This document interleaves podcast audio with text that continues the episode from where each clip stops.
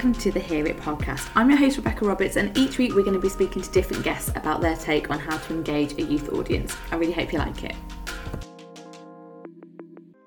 Hi, welcome to episode six of the Hear It podcast. Now, this is our last episode where we look at creating an online community for young people, and I also wanted to make this about students because I'm really interested in how important it is that we've done that legwork and we've created that online community when the going gets tough. Like, you literally can't pick up a paper at the moment without the discussions around local lockdowns and how what students are facing, will they be able to go home at Christmas, etc. etc. So I'm speaking to Cat Prill from Lancaster University this time. Here's what she had to say.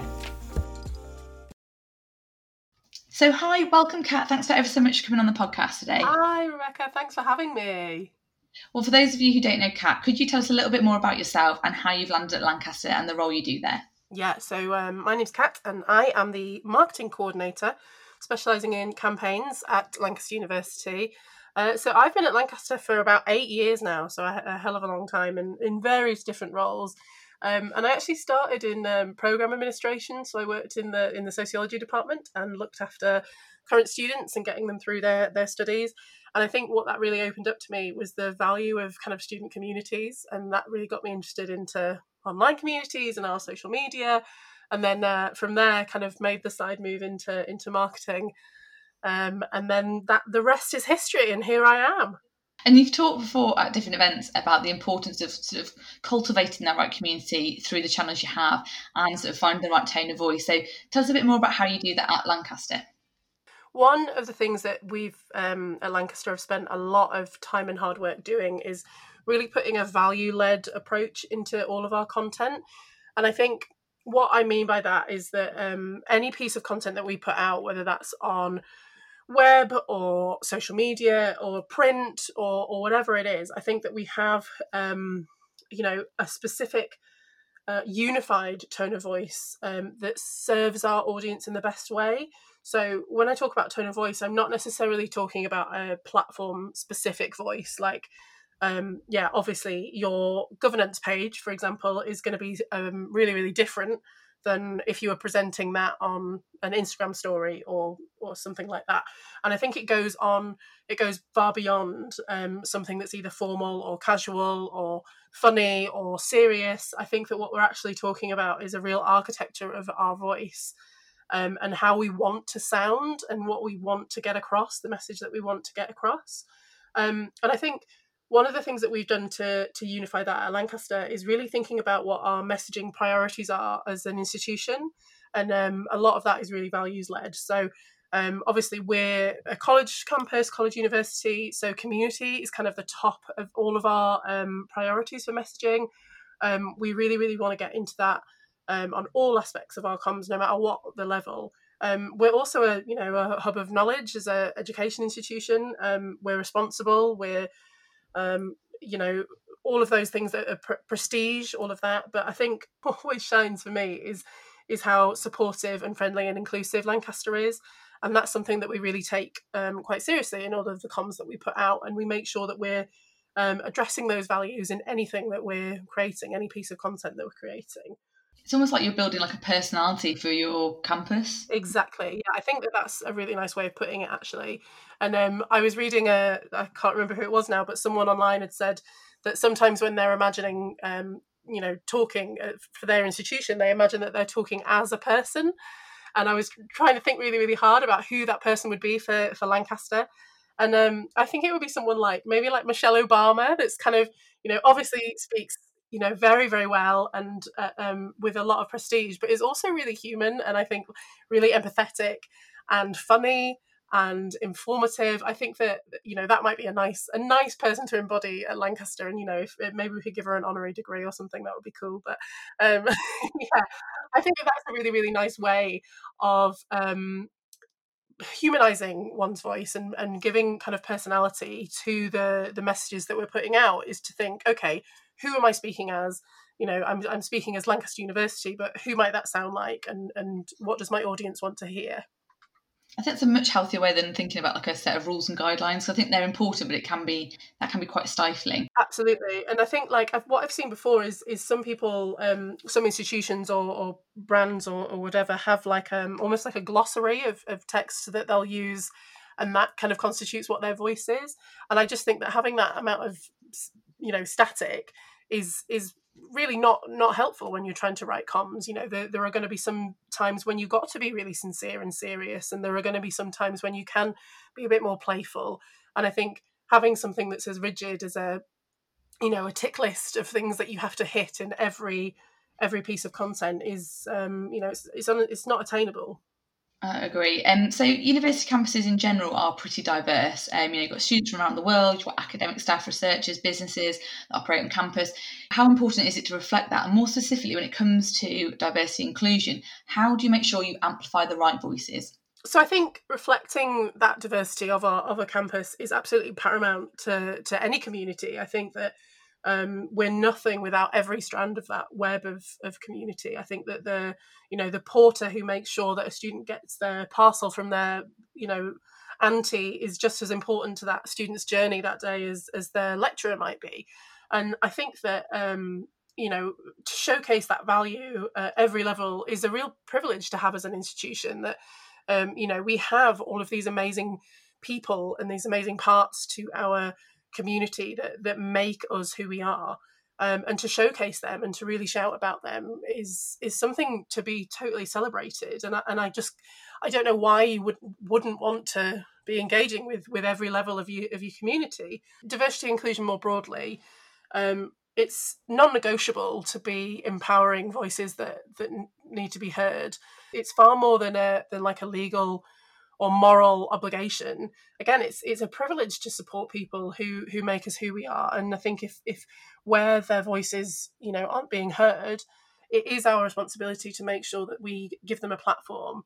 Um, and i can see that you know some institutions institutions or businesses might see that as a risk um, that you know maybe putting a a, a voice um, on a platform that um, is perhaps underrepresented, they might might see that as a little bit of a of a reputational risk. But you know, if people are seeing it as a risk, then it really does bring into question how authentic that brand or that community is. Because I, th- I just feel like if you're not proud of all of the members of your community, and if you're not uplifting those that need to be uplifted, um, you know, then then what are you doing? I think it, it becomes a real fakeness that is is so unattractive um, you know, it, it is un, un, unattractive in a person, but even more so unattractive in a in a brand or an institution or, or an online community. And what would be your main pointers if anyone that's looking at building a, a community online for young people? What would be your main kind of advice?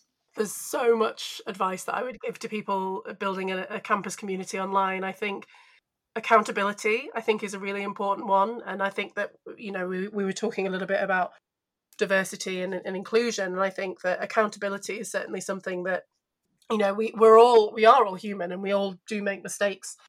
And we can't all know everything on a certain topic. So i think it's important for us to to own that and say where we can grow where we've made a mistake. Um, we need to own it and be sincere.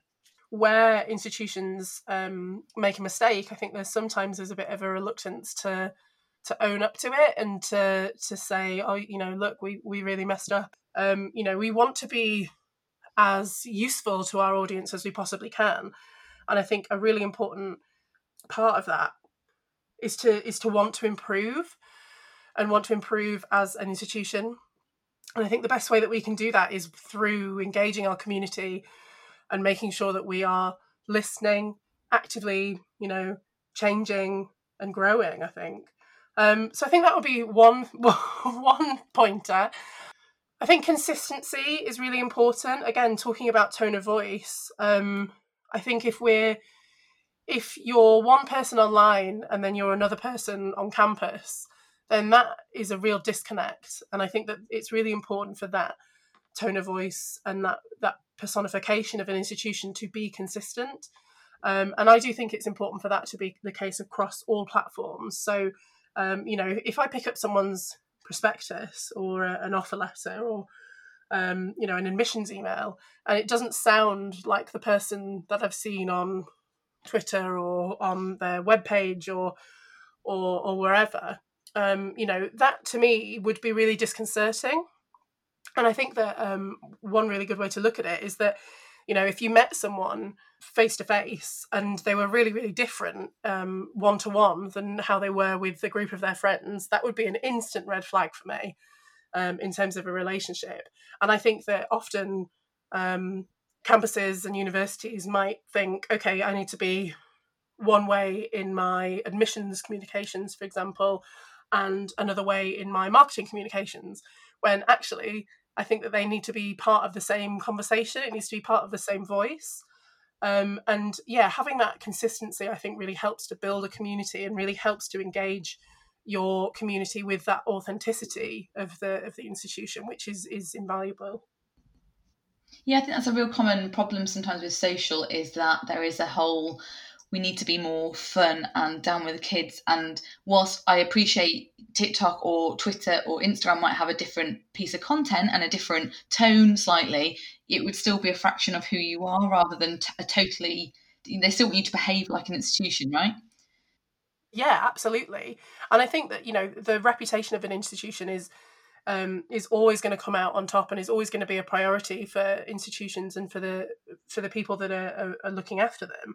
And so, with that in mind, you know, having that consistency um, is is so so important because I think as your voice develops, I think as an institution, it just it just does start to fit into the different platforms, and you start to have that architecture of messaging and messaging priorities that do tend to then just just naturally form and naturally fall um, to to sit on any platform on any, any type of content. I think it's it's really important to talk about accessibility as much as it is um, diversity and in- inclusion. I think that um, you know when you've worked so hard on on your tone of voice of your piece of content, um, you want to make sure that everyone can experience it and everyone can experience it as as well as everyone else. Um, so I think that that really needs to be um, part of your community discussions. Is how can I make sure that you know my tone of voice is um, received and and engaged with um, effectively by by every user. And I think accessibility has a huge huge part to play in that. So you know making sure that things have alt text if they're images, making sure that things are um, are laid out appropriately, um, making sure that you know even just getting to the point if there's a if there's a bit of information that someone really needs um, i think that all of these things might sound quite simple but actually in terms of building a, a campus community online uh, really really key you want to make sure that your audience can get the information that they need when they need it and when things get tough such as local lockdowns or breakouts or whatever I was really interested in that notion of like how vital a role does that community play? How important is it to invest in that? Because an official statement coming in isn't going to land if you've not really put the graft in to build a community in the first place. Absolutely. I think that when tough things happen, when you know there's crises, I think that the community really is paramount in the in the messaging that's going across. I think you know you, you mentioned about like blanket statements or official statements, and I think quite often they can be read as sort of pure performatism, and I think that that's something you want to really avoid, obviously, as an institution, but also just as a human being. You know, in moments of crisis, we we want to appear sincere. We are sincere about um, you know whatever has happened, and I think that engaged audience see right through that um, those messages, and it can be really damaging. And I think it can actually do more harm than good. Um, and I think in situations where a statement's needed, I think that first thing for a community like ours is to remove ourselves a little bit from that stuffiness of, of formality and that remembering that being sincere and serious um, doesn't mean having to um, you know be void of empathy um, I think it's so important for us to be empathetic with our audience, especially at the moment. And I think the situation around COVID has really, really showcased that that you know we're all in the same boat in this situation, and, and maybe that's quite rare for for crises. In that this is obviously a shared crisis between our um, audience and and us. Um, but I think just being able to say, you know, we're we're a community and we're in this together is actually so so important at a time of crisis. You know, just to hear, just for you know our students or our staff or our um, parents of applicants or whoever it might be, whatever audience is is tuning in, just to know that um, you know we're here and we empathise and you know we can work it we can work on it we can get through this together i think is is absolutely you know invaluable. Um, and I think that having that dynamic support that um, you can get through comms and you know being able to talk to people one to one sometimes or sometimes be able to be a little bit light-hearted like you said you know um, and really reading the room in that respect you know that's all down to the community that you've built um, as, as part of your your campus community online yeah so much of student life well everyone's life i guess has moved online in the past sort of six months um, you know, I think you're you're you've probably been busier than ever because you're trying to you know digitize everything that might have been in person. And so, like, I was interested about like what examples you've had from, I guess, from students or you know, community examples of things that have happened um, that you think have gone really well because of lockdown. One thing that has really come out of um, of, of of like say having to move everything online is that the silos that we sometimes find ourselves working in in higher ed have almost been broken a little bit. And I don't. Maybe this is just my institution, and I'm I'm very lucky. But I've certainly found that, um, you know, now that everyone is a Teams message away, it's a lot easier for us to reach out to, you know, say a specific department or you know facilities or um, admissions or whoever it is, whichever person we're trying to engage with. Um, that has become a lot more, I guess, attainable um, because we are all sitting at home, you know, waiting for that Teams message to appear, or where um, you know no one is up and out of their desk, or no one's away from their desk at a meeting. Um, I just think that that has really helped. The fact that everyone is is present has certainly helped r- remove that kind of a of a barrier of communication. Um, I'm thinking in terms of online community stuff. Um, I mean, the students have been amazing throughout um, lockdown in in showing support and being, you know, real pillars of the community. And I think um, the colleges as well at Lancaster have just been been incredible at that. And and one of the things that I think has really has, has stood out as well is that um, a lot of our content creators um, were so so quick to just switch up their their content tactics in that they were able to suddenly write about being working from home and tips for working at home, or they were able to, um, you know, record a video about how to make the most of your online open day, or um, how to research universities when you can't go to a, a physical open day. And I'm I'm just been so so proud of, of some of the content creators' um, versatility and and and how they've adapted to the to the brief, I guess, that we we we give our our content creators um, and have done that pretty much unprompted. I think that that's been been so so impressive.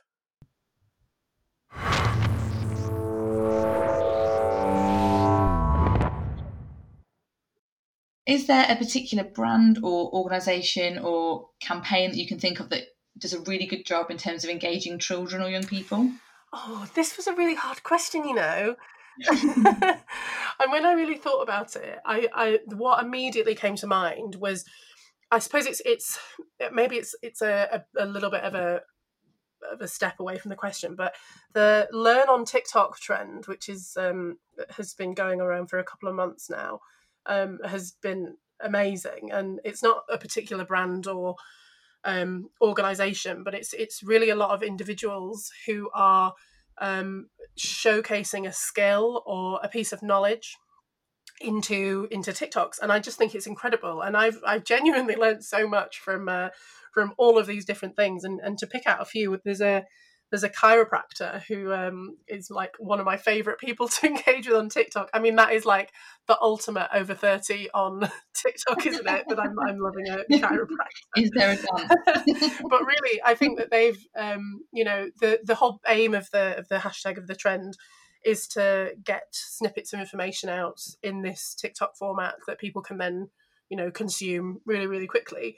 And particularly like that has helped me so much in that um, you know, they've they've given me tips for my for my back. And I just think that the way that they've done that, um, that lots of other individuals have done that with skills like money advice for young people or skills like um, writing a CV. I saw an amazing one about how to how to write you know an effective CV, especially if your you know your um, exams have been cancelled. I think was the was the example. So I think rather than thinking of a, a particular brand or organization, I would just encourage everyone to go and look at that tag on TikTok because there's just such a wealth of knowledge and it's being delivered to these young people in a way that they can easily consume and a way that you know they can do it whilst just while they're scrolling scrolling through. I just i think it's fascinating. I think um, that whole rise in edutainment, Yes. so a buzzword, I guess, the next few months has been, you know, that has led to TikTok. I think it's something like 12 or 30 million pounds they're investing in um, educational content. So universities, museums, that kind of thing. And I think that what I like about that is, I suppose, a lot of, um, I guess, more academic content or the detailed content. You'd say, well, how would that possibly, you know, how would that go on TikTok? But actually, it's almost like a, a start, a conversation starter.